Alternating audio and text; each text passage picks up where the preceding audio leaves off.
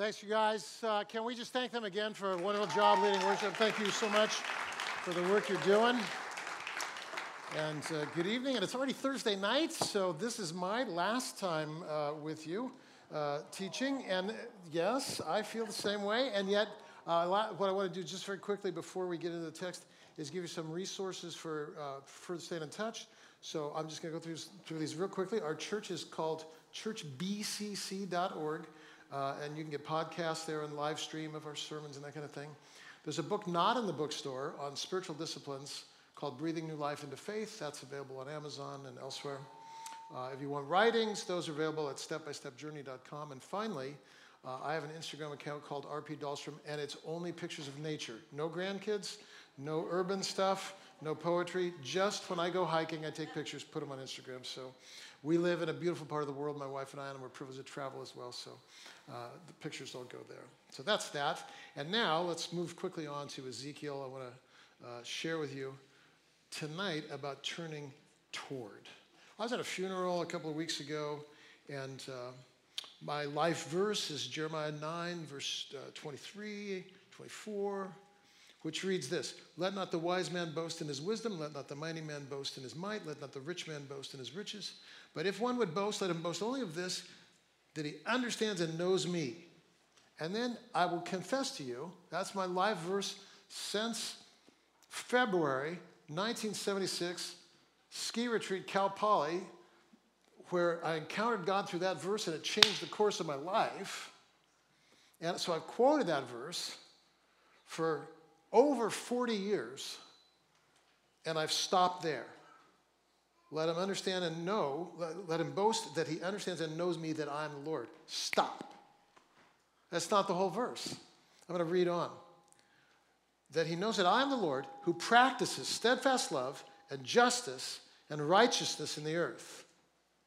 For in these things I delight. And when this was read at the funeral, there was a piercing conviction in my heart that I've said to people for 43 years hey, make sure you know God. Knowing God. It's all about knowing God, knowing God, knowing God, knowing God, knowing God, without ever naming the character of God the way that this verse names the character of God. Because here's the danger what's happening in our age, the age in which we find ourselves, is we are surrounded by people with outward forms of Christianity who, in spite of having proper words and proper forms, are often mean spirited and proud and in their pride and mean spiritedness are utterly misrepresenting uh, the Lord. Look, if you're going to boast, boast in this that you understand and know God. What about God? That God is all about justice and loving kindness. Man, that's super powerful, right? That God is about always being infinitely for you, as we heard this morning uh, so powerfully from Nicole, and, and, and that God is about justice, that God cares deeply for every person on the planet, particularly those with no voice that's our calling to represent that heart, right? And so the reason that Israel is in exile is God is trying to do this wake up, you guys, to your calling to represent my heart. So they find themselves in this difficult time in order to wake them up. And God's people in exile simply means this listen, if you're in exile, it means that you're a people now in a cultural minority, not cultural prominence. And by the way, that's okay. Whether we're in prominence or minority is not our prerogative to determine, that's God's prerogative. So if we don't understand exile and how to live in exile, we're going to live in bitterness in exile. If we live in bitterness in exile, we're going to continue to perpetuate the very problem that brought us into exile in the first place. In exile, it's incumbent upon us to represent accurately the heart of God. And so we may find ourselves as evangelicals in cultural exile, fine. And then many of us in the room also find us in personal exile because exile is simply this the dissonance between where you are and where you want to be. You want health, it's cancer. You want marriage, it's singleness, or it's divorce, or it's infidelity. You want meaningful work, and you're stuck at a low paying job, or you're stuck at a well paying job that you hate. You want to make a difference in the world, and instead you come home and watch TV every night and you feel stuck in your life. That's exile. So, whether, whether it's personal exile, or cultural exile, or both, Fine. The question on the table is this how do we live well in exile? When, when there's a distance between where we are and where, where we want to be, how do we live well there? And, and so there's three practices that are going to help us live well. And I'm going to just kind of go through these now, and then we're going to go through them one at a time. We need, to, first of all, embrace reality. Second, we need to embrace repentance. And then third, we need to experience righteousness. So embrace reality, embrace repentance, and then we will experience righteousness. Let's look at the first one uh, uh, first, of course. Let's embrace reality. So, chapter 18 of Ezekiel, verse 2, really interesting. It's a, it's a kind of saying, basically, that is extant, like a little euphemism or something like that. So in Ezekiel 18, uh, this is how it goes. The word of the Lord came to me, to Ezekiel, saying, Say to the people, hey, what do you mean by repeating the proverb concerning the land of Israel? And then this is the proverb The fathers have eaten the grapes, and the children's teeth are set on edge. Boom. Now, you really have to stop and think about that for a minute. And it's hard to think after eating the way we just ate because there's no blood in our heads right now. We're digesting like extra cheesecake and extra prime rib. But that's fine. That's, we're going to think about it anyway. Um, the question on the table uh, why are we suffering? And here, in this little parable, look, if the fathers ate the bad grapes, why are we, the kids, having to taste the bitterness? Do you understand? So, wrapped up in that saying is this why are we suffering if our parents blew it? So, so I call that the family of origin excuse. And I got to sweep that away. Now, let me explain what I mean by that. Because on the surface, the people are complaining about the way God has actually structured the universe. In Deuteronomy chapter 5, verse 9, this is what we read I am the Lord your God. I'm a jealous God. I visit the iniquity of the fathers on the children to the third and fourth generations of those who hate me. And what's more, we all know there's truth in this, right? People who grow up in abusive families are more likely to become abusive parents. Drinking begets drinking, greed begets greed, prejudice begets prejudice. Uh, and as a result, this ends up replicating the def- this dysfunction of the parents on subsequent generations. So subsequent generations do pay a price for the family of origin. Uh, like if you're into psychology, this is B.F. Skinner, right? The, the, the guy who said, hey, you don't write upon the tablet of the world, the world writes on you. Like you're born into the world, you're a blank piece of paper, and you're shaped by your experience. And so, what Ezekiel is saying here, what God is saying through Ezekiel is this the response is quite simple. That's the saying, but Ezekiel comes in and he says this You're not suffering for the sins of your parents, you're suffering for your sins. That's exactly what he says. He says it in chapter 18, verse 4, verse 5, verse 9, says it three times. He's saying, You are suffering for your own sins. And hear me, God is not saying two contradictory things, one in Deuteronomy, one in Ezekiel. Here's what God is saying God says family systems absolutely lend themselves to inherited dysfunction. Totally true. Nobody argues with that.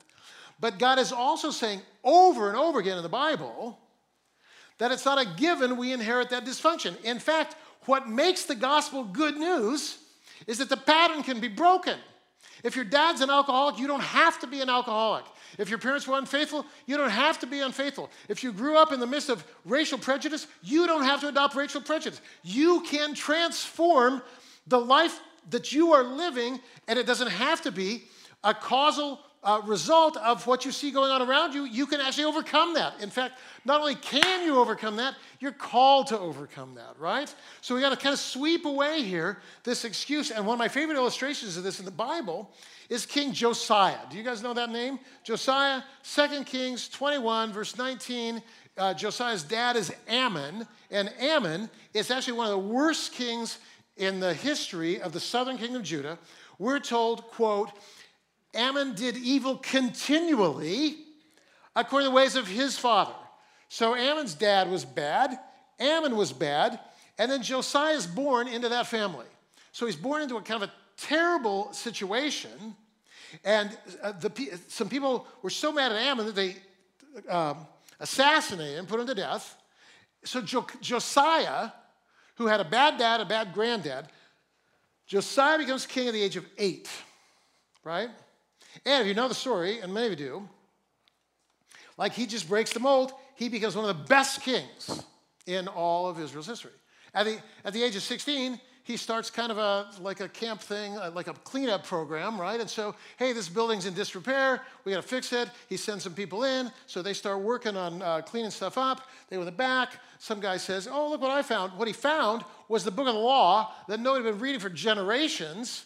And so uh, the scribe begins to read this book, and it says Josiah tore his clothes, wept, proclaimed a national day of prayer and fasting and repentance, and he recovered the law, and he recovered the festivals, and he recovered the Passover, and he recovered worship, and there was a tremendous revival, and God's hand of judgment was stayed because a 16 year old overcame generational sin. And if he can do it, you can do it too. So that's kind of this here, right? We're going to see here that uh, there's always, for everybody in the room, one step we can take toward wholeness. We can always, there's a step we can take. This guy, Boris Kornfeld, was a doctor. He was arrested for making disparaging comments against the Communist Party in the back in the Cold War days, post World War II.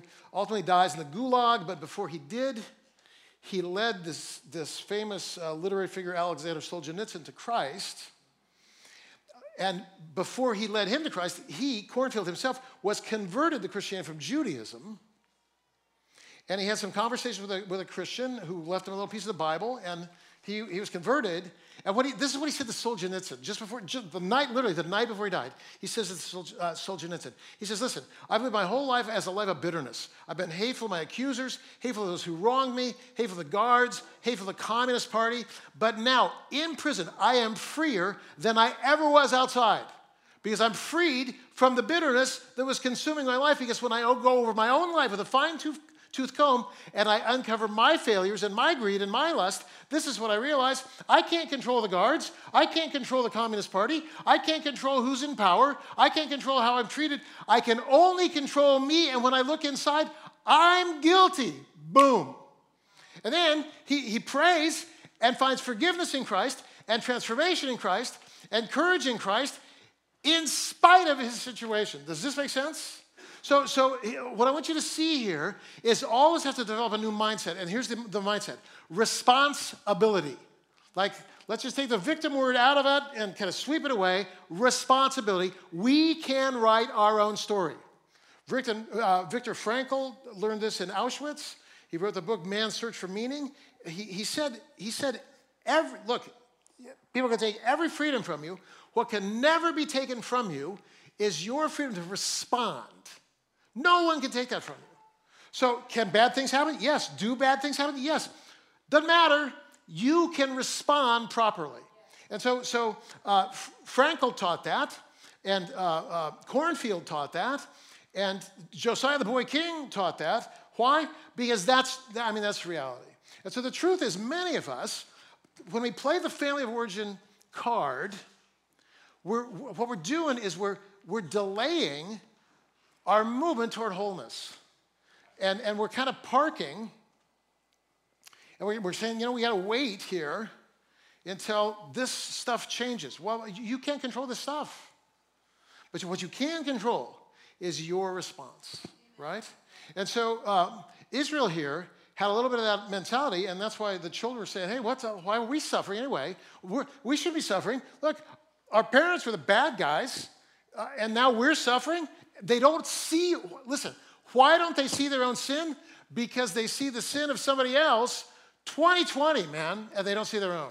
Hey, does that sound like at all familiar to anybody in the room? Uh, I'll tell you, back in the day when I first started preaching, the church I led, we'd make little cassette tapes because people could sign up and, you know, oh, that was a great sermon. I want to hear it again or I want to give it to somebody or something like that. I remember preaching a two part series uh, something, a word to husbands on how to treat your wives, and a word to wives on how to love your husbands right. It was a two, it was a two-part thing, and it was so it was hysterical.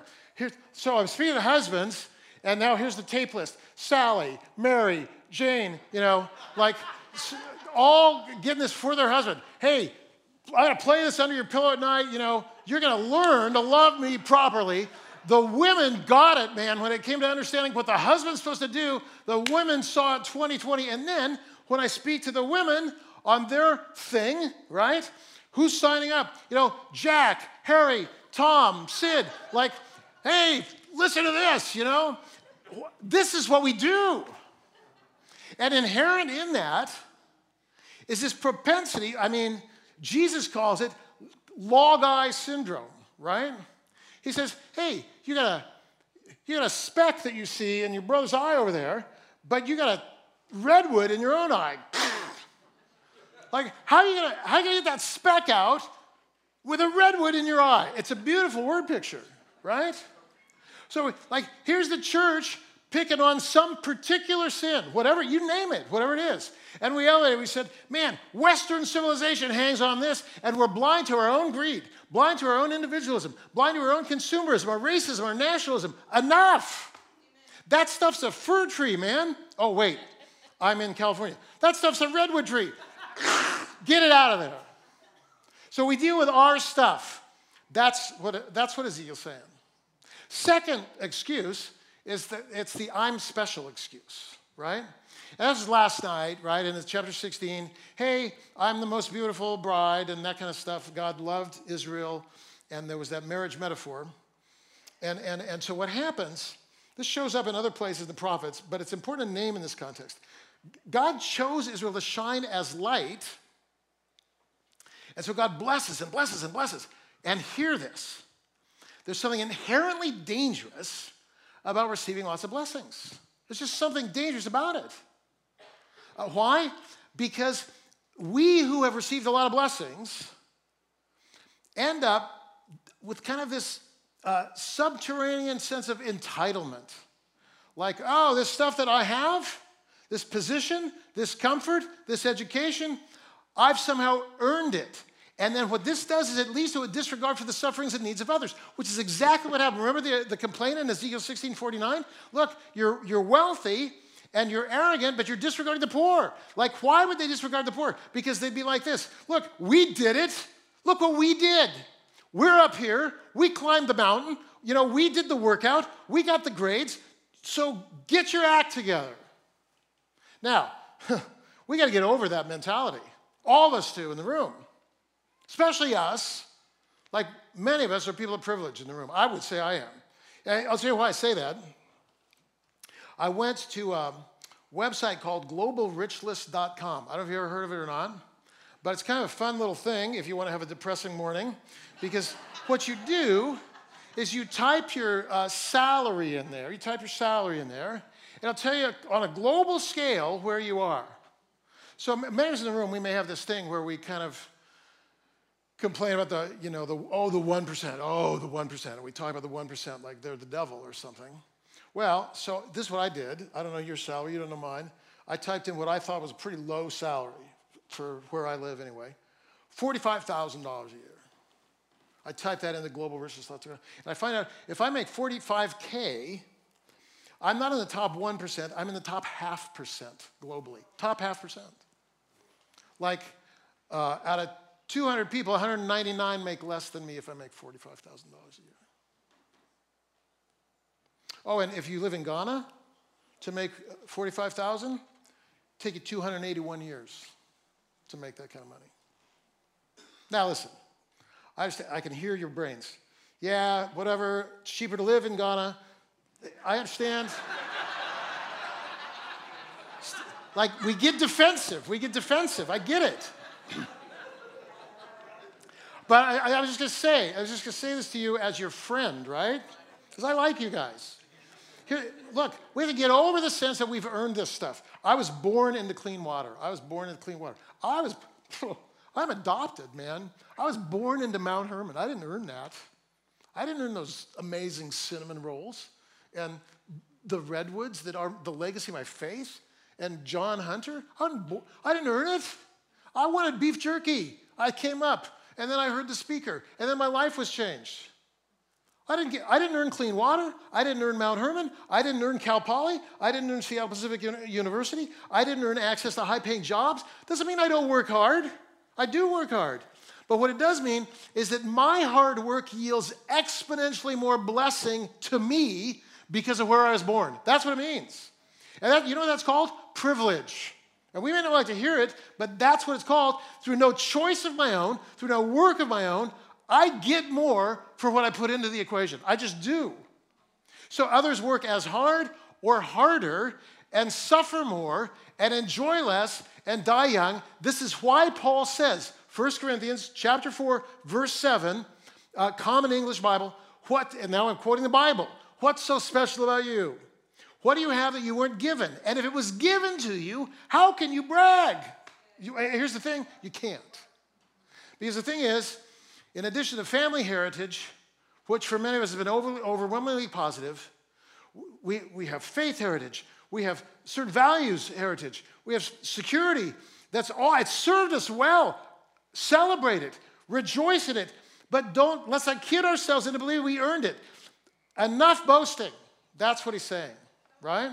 So, enough with an entitlement mentality, enough with looking down on those who are suffering and judging them in the midst of their suffering, or worse, feeling indignant us when we suffer at all. The real point of being blessed, we all know it, the real point of being blessed is that God is now giving us a greater responsibility to actively be blessing others. That, look, if my cup is full, like if this is full, I just, like what I ought to do right now is just take the top off and just, you know, soak all of you, right? Because that's our calling. A river of living water, blessed to be a blessing. All things pertain to life and godliness in me. Why? So that I can give to you, so that you can give to others. That's the Christian life. To whom much is given, what? Much is required. so uh, let's kind of wrap this section up by declaring reality. God isn't saying all suffering is a result of your sin. We live in a fallen world and stuff happens, but God is saying we reap what we sow. That's what God is saying. And if I sow entitlement mentality, I reap arrogance and disregard for the poor. And if I sow victim mentality, then I'm going to continue to hover over the airport and never land the plane on the runway that is freedom and healing for me. I'm just going to continue to be bitter. So I got to deal with that. And one of the ways for, of dealing with that is when I'm in exile, and Nicole's stuff this morning is just perfect on this. When I'm in exile, I got to figure out how to get into that freedom circle that she talked about. And what she said on Monday that was so significant is curiosity, rather than condemnation or anger, is how we should approach exile. Uh, approach exile with curiosity. Yeah, I'll give you an example. I think I hinted at the very end of my sermon last night a couple of weeks ago while I was preaching on idolatry and confessing that I depend on tech too much and get too much joy out of technology, my computer and iPad were being ripped off at the very moment when I'm saying, God, I lay this idol down, and God goes, I, I, You bet you do, buddy. It's already gone. You know, it's left the building. Like someone went into this little place where I stay in the city and they, they stole my whole backpack. So I was pretty upset for a little while, but really quickly, I'm pretty resilient. I'm like, whatever, just stuff, you know. And yeah, I lost some things, on some notes on the computer. Oh, iPad gone. Yeah, get a new iPad. Computer gone. Get a new computer. Some notes from a sermon series. Well, never get those back, but it'll be better next time. Whatever. Like it's just all good. And then I realize, do you know what was stolen? My wool hat was stolen. And when that, when I, so everything else is like, whatever, whatever. Here's a $5 wool hat, and he, this is me. No! what is that? Like, who, who took my hat? I was so mad that I said things I had to repent of, right? I, mean, I was, I was mad about that hat, that stupid hat. And so once the rage kind of drained out of me, um, like I practiced Nicole's thing even before she spoke. I was like, now why am I so mad about this? Like, this is like, what's up? And I realized something. You know what that hat represents to me? That hat represents to me an identity that was also an idol, actually. Like, this is a little wool ski hat, and I'm a rebel. I'd wear that hat downtown when I'm meeting people downtown, so as to say to all the upscale people downtown, I don't belong down here, man. I'm not downtown material. I'm not suit and tie. I'm you know, powder and skiing. And, and, and I'm not, and I'm not, you know, Abercrombie and Finch or Fitch or whoever they are. You know, I'm REI. And I'm not even REI. On my best days, I'm Goodwill. This sweater, 10 bucks, man. I'm, I'm cheap. I'm recreational. I'm anti corporate. Stick it to the man. That's who I am, man. And then the hat's gone, and the hat represents all that. And seriously, I got to go, you know what? That identity is more important to me than my identity in Christ. And I got to let go of it. Do you understand? So, so, man, when we're in exile, there's this dissonance apply curiosity to the dissonance, and God's going to show you what you need to do next, which is, next slide, repent. And repent means, uh, literally, the word means to turn around. That's all it means. So there's two parts to turning turning from, turning toward, right? So um, in uh, Luke chapter 3, John the Baptist is preaching and he's baptizing people. And so people come to John, they want to be, they want to be baptized. And, you know, I would love it if on a Sunday, as the text says here, great multitudes were coming to be baptized. I'd be like, yeah, man, let's fill the tank right now and get this done. This is amazing. This is revival. Well, not so much here with John the Baptist. This is super interesting. So, uh, crowds coming out to be baptized. What does he say to them? You brood of vipers. Like, who does that when they're preaching? who warned you to flee from the wrath that is coming? And verse 8, bear fruit in keeping with repentance. In other words, don't, don't fall prey. We won't go back to the other previous slide. Don't fall prey to entitlement mentality because look, look, look what he says. He says, Don't say to yourselves, hey, we have Abraham as our father, thinking that because you're in the right denomination, or you sing the right music, or the right, the right you know, translation of the Bible, or you go to the right camp, or you give the right amount, that somehow that makes you righteous. No, don't think that the outward forms have anything to do with your heart. Bring forth real fruit in keeping with repentance. And then when they say, well, really? What does that look like? He gives, he gives kind of very practical advice. He says, look, you're going to turn away from these things. And then, if, this is what he says if you have two hats, give one away. I have 10. you have you have two coats, give one away. Oh, you collect taxes? Stop uh, uh, swindling people taking more than uh, is required that they pay. Oh, you serve in the military? Don't abuse your power. It's just very practical stuff that ultimately ends up blessing people who are on the outside.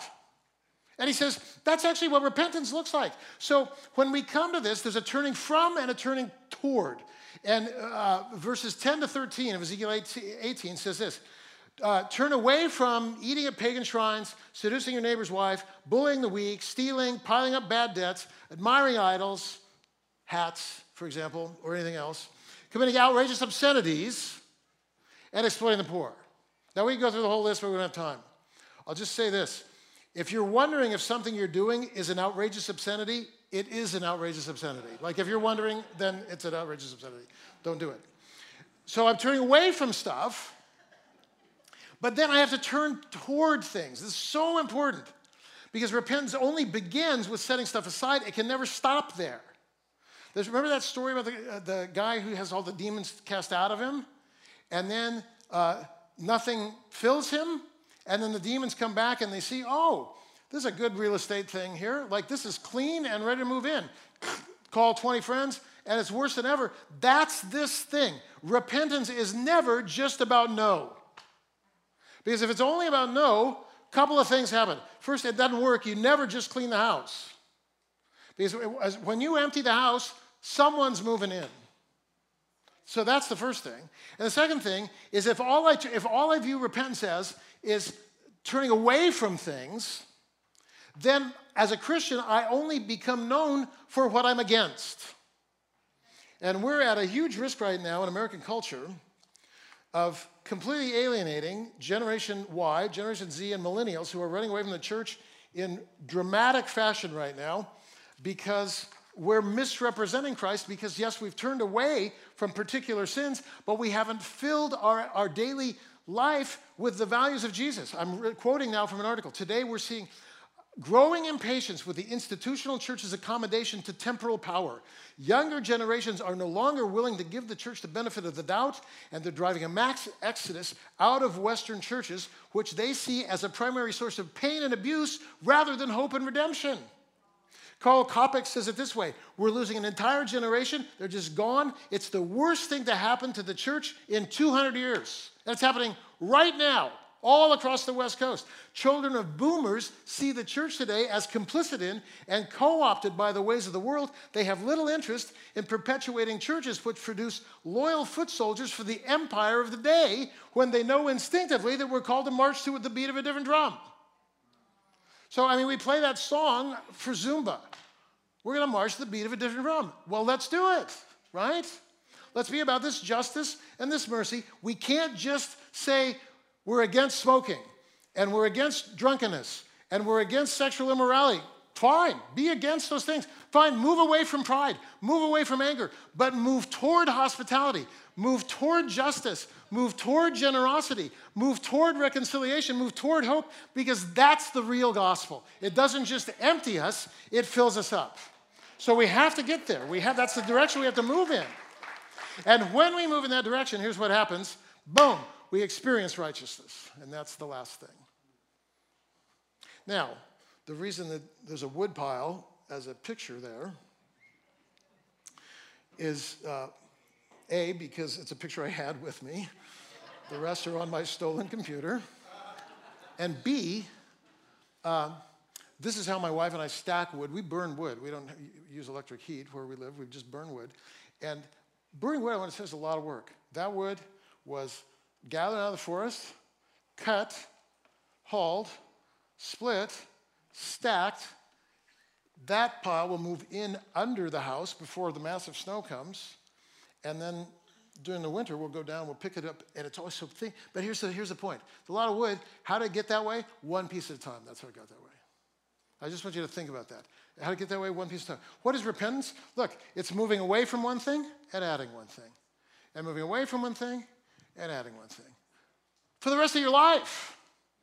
And then, if the pile is, is, is the justice and mercy and generosity and hope and healing that is your life. If that's your pile, then the beauty of the gospel is this it just keeps growing and growing and growing. And if you have to spend a few pieces, if you got to light them on fire to offer warmth and hospitality to somebody, no worries, God's going to provide more. There'll be more wood where that came from, more and more and more. You will never run out. Uh, to change metaphors, you're a river of living water, but you must turn from and toward over and over again, or it's not real repentance. It's not repentance, only to turn from. So uh, it's our collective failure to live differently that's at the forefront of the reality that these people are leaving the church. And the only way we change it is repentance. And so this, uh, this evening, I think all of us at some level find ourselves in exile. Some of us feel in cultural exile. We feel like Christianity is slipping away as the dominant narrative in the United States. Okay, we're in cultural exile. God doesn't abandon us. Remember the first night? Where, hey, What's the glory doing in Babylon? I'll tell you what it's doing in Babylon. The glory is still with the people of God. That's what it's doing in Babylon. Fine, you're in Babylon, so is God's glory. Fine, you're the minority, you're still people of hope. Nothing's changed. Quit being angry about it and live in minority status. It'll be fine. So that's the first thing. And then if you're in personal exile, there's a distance between where you are and where you want to be. Don't fall prey to a victim mentality. So you're endlessly circling and never landing the plane into healing and freedom. And don't fall victim into an entitlement mentality, right? That will lead to complacency. Instead, when, when, when God convicts me, as God spoke to us last night, we turn from an idol. Tonight, we turn toward something. We turn toward. Turn toward loving your neighbor. I mean, literally, you know, loving your neighbor. My neighbor's a secular Iranian immigrant, fallen Muslim, if you could call him that. I don't know what he is. But he's a Warrior fan, and so am I. And so, all through the April and May, we had warrior parties at his house, man. That's what we did. And, and then, uh, I mean, I don't know his heart exactly, but we've talked about Jesus. And I was in the hospital last week, and he called my wife when he, the test came back negative. He calls my wife and he says, I thank God that Richard is okay. I thank God. Do you understand? Love your neighbor like your literal neighbor. Maybe that's your next step. Maybe your next step is uh, figuring out how to care for the least of these. We have a homeless shelter, there's people who volunteer in our homeless shelter.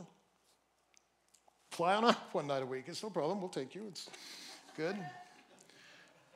Turn toward generosity. Turn toward hospitality. There's a David Brooks has written a great new book. He's a uh, columnist for the New York Times called The Second Mountain. I'm just going to read a little story here to hopefully inspire you. Kathy Fletcher and David Simpson have a son named Santi. He went to public school in Washington, D.C., and Santi had a friend named James who sometimes went to bed hungry, so Santi invited him to occasionally sleep over his house. James had a friend, and that kid had a friend, and so on. And so now, if you go to Kathy and David's house on any given Thursday night, there'll be 25 or 30 kids sitting around the, uh, the, the dinner table. That's their next thing. 25 or 30 kids. Generally, four or five uh, living with Kathy uh, and David at any given time. And then every summer, Kathy and David round, round up a caravan and they take 40 inner city kids out to, for vacation on Cape Cod who'd never go there otherwise. They just, they just opened their eyes and they said, wow, we have a lot. And they began responding to the needs around them. And now they're at the center of a sprawling extended family. And then David Brooks says, I started going to dinner at Kathy and David's house on Thursday night, sometime in early 2014, invited by a mutual friend. I walked in the door, greeted by a tall, charismatic man who had dreadlocks and uh, dripping, soulful eyes. I held out my hand to shake his hand, and he said, We don't shake hands here, we hug here. And he, and he gives David Brooks, this super reserved guy, this big bear hug. I'm not naturally a huggy guy, but uh, what began that night has been five years of hugging. And this is what, what he says. He says that Thursday night was critical to, tr- to leading him to faith in Christ. That Thursday night thing was critical to leading him to faith in Christ. He said every night, about third of the way through the meal, they'd go through, they'd, no cell phones allowed at the table. They go through, uh, and everybody goes around the table, uh, 30 people. Hey, want to hear a highlight of the week? I want, I want you to share something nobody else knows about you. And they just do that every time. They just do that every time. And David Brooks said, um, my heart is hungry for this. And he didn't know at the time that it was the kingdom of God. C.S. Lewis helped him figure that out. But David and Kathy never, you know, opened up the four laws. They just opened their home. They couldn't prove the age of the earth. They're politicians. They just opened their home. They, they don't have it all together. They have bills, they have jobs, they have obligations. They're in dissonance, they're exiles. They just opened their home. So if you're telling me that you'll step into God's kingdom when you have it all together, I'm telling you, you'll never step in. It starts now. Because the world is desperately hungry for what you uniquely have to give. So, the way we close tonight, I'm to ask Jeff to just come up and play his guitar for like two minutes and ask you if you're here with a spouse or with friends, would you just pray, God, would you show us what is the next stick of, stick of wood that you want us to put on your kingdom pile? What do you want us to do? Do you want us to be serving in a shelter? Do you want us to be serving a community meal? Do you want us to be uh, loving our neighbors in a particular way? Do you want us to be practicing generosity? Should we take 30 kids to Mount Hermon next summer? You just show us. You just show us. And I promise you, if you start praying tonight, you may not get the answer tonight, but you'll get the answer. And the answer will change your life. Father, meet us now. It's just stunning to me. So powerful to think what could happen in the Bay Area and Washington and Colorado and Oregon and North Carolina and Georgia if every one of us in the room put a piece of wood on the, on the pile and contributed to building what is the kingdom of God. So we invite you, Father, to show us how to step into your story, having stepped away from some things last night. We want to finish the circle and step in. Speak to us now as couples, as families. In Jesus' name we pray. Amen. I just leave you with this as a benediction from Ezekiel chapter 36. But you, mountains of Israel, though you've been neglected and dry, you will shoot forth your branches. You'll yield your fruit, and all will soon come home. For behold, I am for you, and I'll turn to you, and you'll be tilled, and you'll be sown, and I'll multiply you. And then you and all the nations will know that I am the Lord. May that be our story as we leave Mount Hermon. Amen.